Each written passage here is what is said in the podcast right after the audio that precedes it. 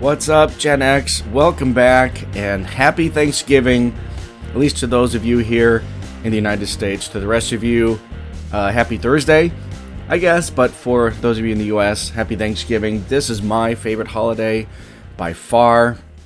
It's the least obligatory. There's football and food, and you get a long weekend. I absolutely love it. I hope you are enjoying it as well as I am. Now, to start off, I want to talk about the January 6 tapes that were dropped this week. Uh, Speaker Johnson released the full January 6 tapes this past week. And if you remember, this is actually one of those provisions that Speaker McCarthy was supposed to have done when he when he struck his deal in the beginning of the year to become speaker and he was going to release the full tapes. He never did, which of course makes me now wonder why. Why didn't he release what Speaker Johnson has has released? And if you remember, you know, the Democrats, the corporate media, the January 6th committee in 2022, or actually since that day in up to now, put the blame squarely on Donald Trump. He incited a riot, called for an insurrection, blah, blah, blah, blah, blah, blah, blah. And later, in the January 6th committee in 2022, they it's been proved that they used audio and video that was very heavily edited to meet their narrative. So you knew right away the January 6th committee was not on the up and up, let's say. And since then, there's been demands to release all the tapes that they had. And again, that was central to Speaker McCarthy's getting getting in his seat. And one of the reasons why he was bounced, and I'm guessing that was one of the concessions that Johnson took to take his position.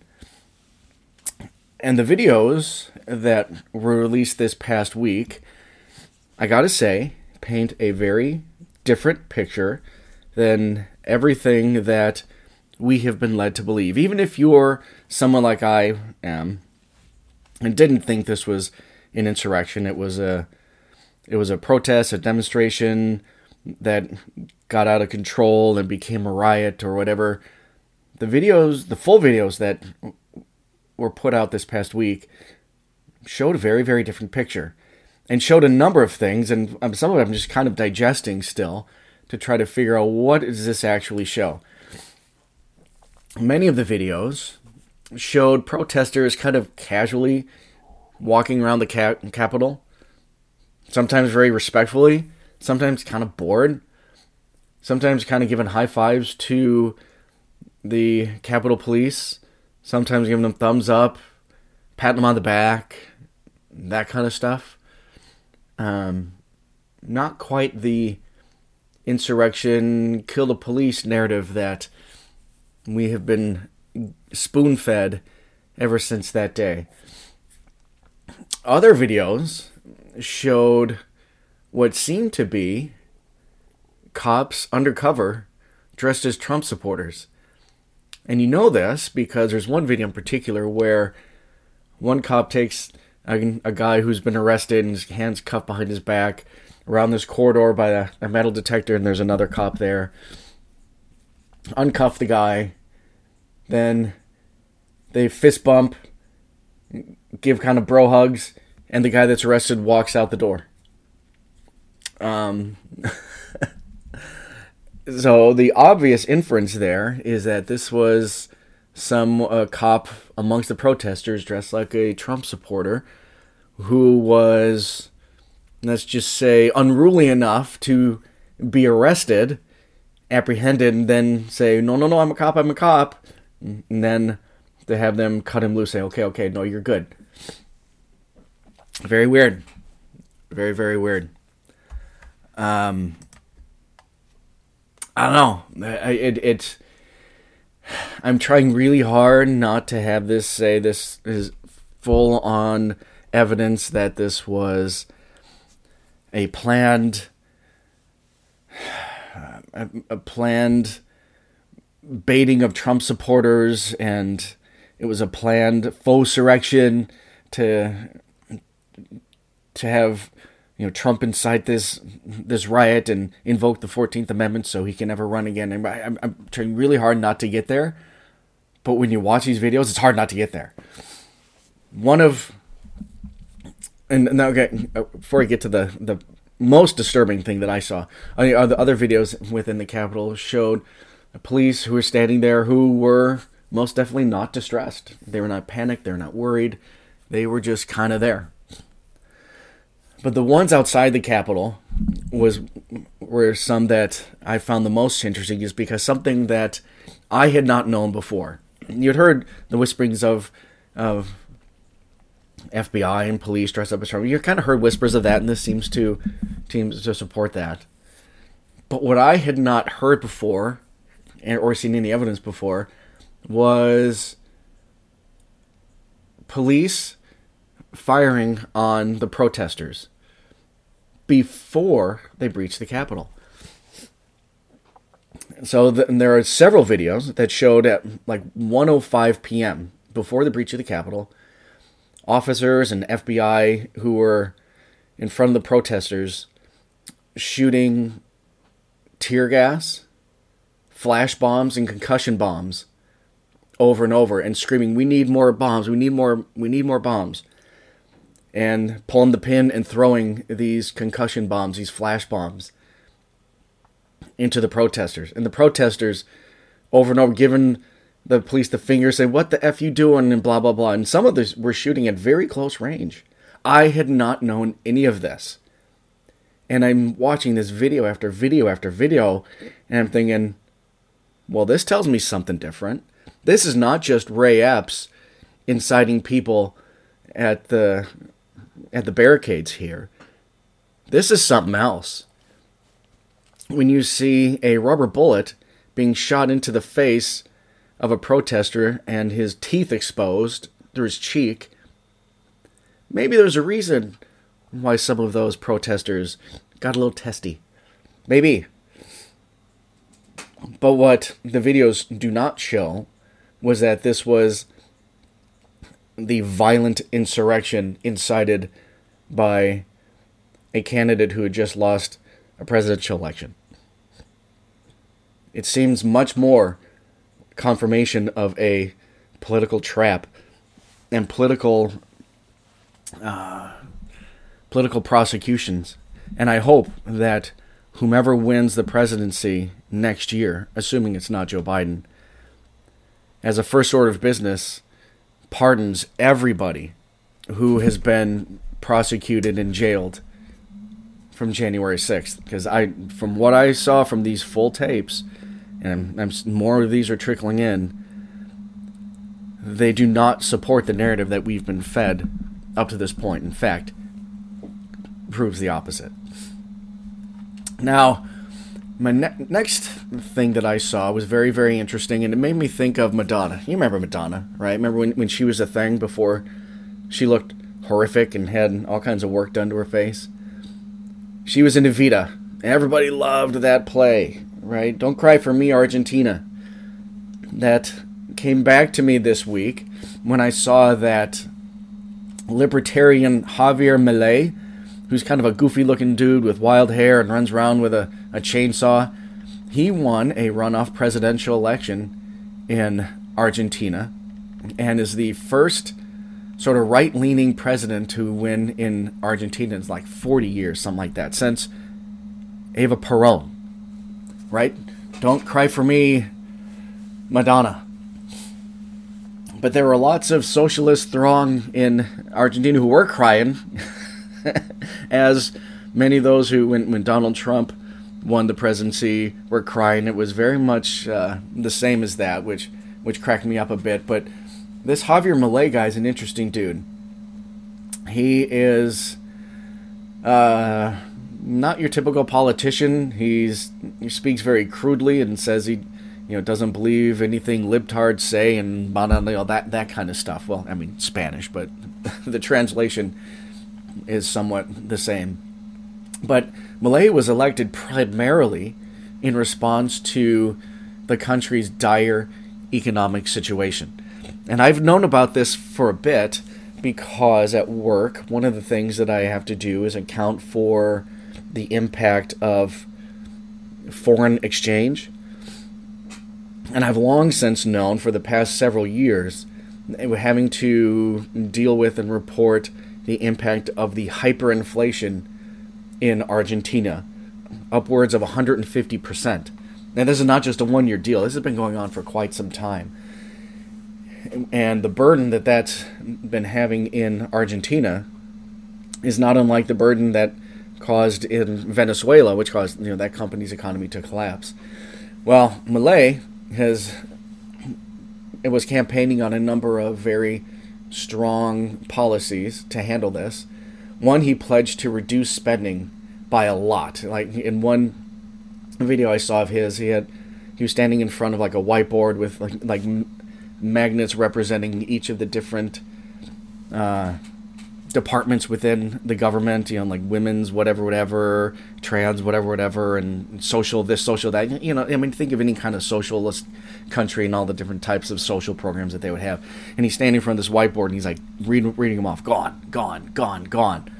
And to kind of represent this, he would be at campaign stops with a chainsaw, not with a blade, but you know, chainsaw to to indicate what he planned on doing to those programs.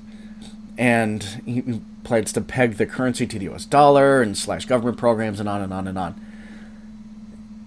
And the screeching that's coming from the globalist, global Marxist is hysterical.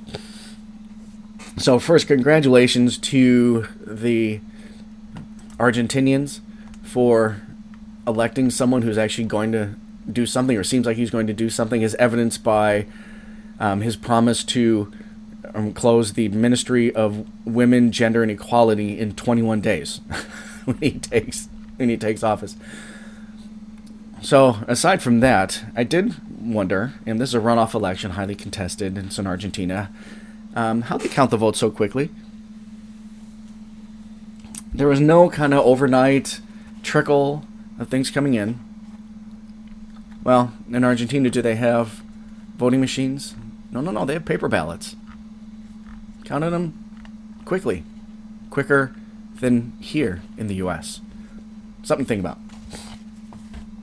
Now, another group of people who are doing some thinking are those in Oregon. And if you remember, in the wake of the 2020 election, along with react, reacting to Biden's victory, one of the things that we talked about was the Measure 110 that passed in Oregon, which decriminalized all hard drugs like heroin, meth, and cocaine, and on and on. And it passed with 58% approval at the time. And at the time, we had a good laugh at their expense because we're like, mm, good luck with that and, and what's going to happen as a result of that. Well, we're now getting updates on the results of that. And you've seen videos from Portland. You kind of know how that city has descended into chaos. But the death and devastation that they're experiencing are pu- pushing many now to advocate for Measure 110's reversal. The reason being that opioid deaths are up to uh, 955 this year. By way of comparison, one year before Measure 110 in 2019, there were 280 opioid deaths. 2020, there were 472. 2021, 737. 2022, 955. A 13 times increase in opioid deaths. Gee, it's almost like elections have consequences. And these Marxist policies have consequences, usually resulting in death those are, are in, in, support of the provisions are now acknowledging, yeah, we need to do something different. So between the Argentinians and people in Oregon seem to be waking up that these global Marxist policies do not work. And amongst those kind of waking up, you can count Cardi B, who posted a long inarticulate video on Instagram laying into the New York City mayor for budget cuts that he's proposing in the city to handle the skyrocketing immigration costs. And those budget costs increase uh, include decreasing police services and social services and so on. And she's re- reacting like anyone else would react like, uh, dude, you know what's going to happen here, right? It's like in Chicago to handle that they are decreasing police spending and security spending and so on. Well, you know what's going to happen, right? Look what happened in Oregon with their opioid policies. I mean, compared to the nation, they are 13 times increase, whereas in Washington, it's seven times, nationwide, two times as much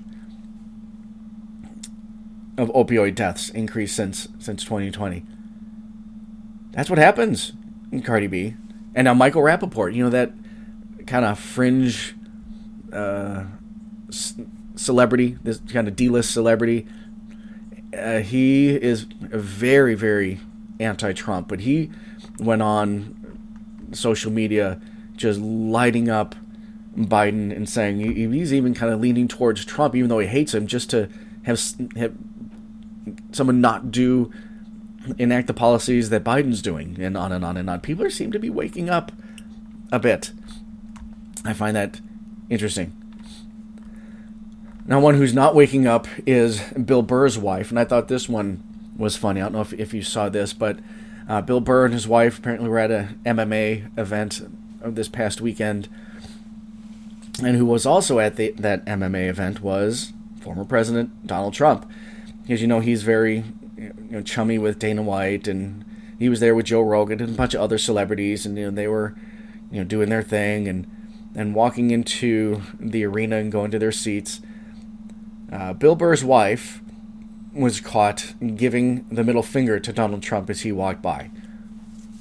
And I saw many on Twitter just lose their ish over this. Now, I have to admit, I love Bill Burr. I think he's hilarious. I think he's a great comedian. He's one a fellow Gen Xer. I think he's great. Even if I don't agree with his politics or social views all the time, I think he's a very funny comedian. And I thought it curious how frothing at the mouth people on Twitter were in response to this celebrity's wife giving the finger. And they're mocking Burr for it. and They're outraged and saying, well, this is what Burr gets for marrying a lefty, blah, blah, blah, like, like you would expect. And you know what I thought when I saw that? I thought, that's great. That's awesome even if I wouldn't have done that, even if I don't hate Donald Trump, I don't love Donald Trump, I'm not a, a red hat wearing dude, but I don't hate him. But I wouldn't give him the finger either. But aren't we supposed to be able to do this? That was my original thought when I saw that, when I saw people freaking out about it. I thought, good. Good for her. Even if I don't agree with it, good for her. I'm glad that Bill Burr's wife has the freedom to give the finger within feet of a former president. Because there are other countries where something like that gets you in jail. So I thought it was awesome that the only response to that were people who like him being mad. Okay. Okay. you can be mad about that, and let's get on with things. Because I can go back in time in my mind, say two years. Let's go back in time two years in your mind. And you remember groups of college kids around the country in South Carolina, LSU, Florida State, who would take up the chant, F Joe Biden. F Joe Biden, clap, clap, clap, clap, clap, right? It became a thing. So much so that at a NASCAR event, it was heard while a reporter was interviewing a winner of a race, and she, to try to run cover, said, They're chanting, Let's go, Brandon, right? It became a whole thing. so I think Bill Burr's wife, given Donald Trump the finger, is no different than college students and NASCAR fans chanting, F Joe Biden, or after that, Let's go, Brandon, knowing what that means. Because we can't have it both ways. Either they're both bad or they're both free speech. I tend to think they're both free speech. So you don't have to like it. He might be your dude, but if a comedian's wife wants to give your dude the finger, so be it.